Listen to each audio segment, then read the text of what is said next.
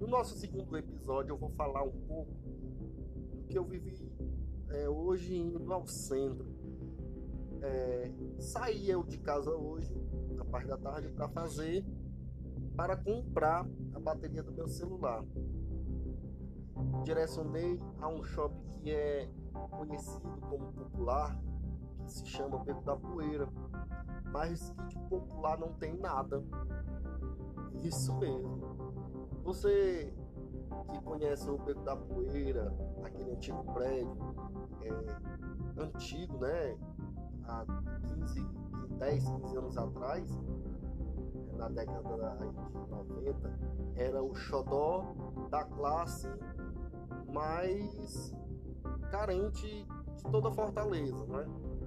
Todos se dirigiam ao Beco da Poeira para poder obter camisas, calças, suas vestimentas é, mais em conta, mais barato do que as lojas de Ciro Centro. Mas hoje o Beco da Poeira ele se tornou um campo minado, pode-se dizer. Você entra dentro do Beco da Poeira, você já não encontra preço e nem a qualidade do serviço era para ser dado às pessoas que chegam ali para consumir.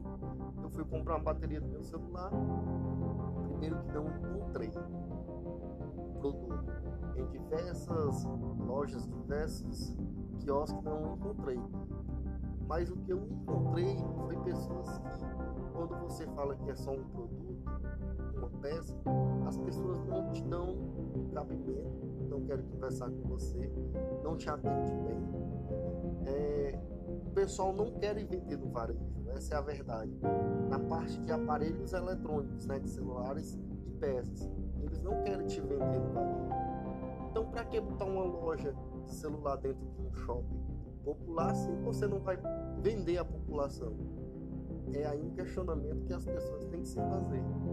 Eu passei isso hoje e achei terrível, achei que todo ser humano ele tem que ser bem tratado. Mesmo aquele que compra uma agulha do que aquele que compra 10 sacas. E aí fica aquela interrogação. Será que o brasileiro está sabendo fazer negócio? Será que o brasileiro está sabendo ganhar dinheiro? Pensa bem, me diz aí, bota aí nos comentários.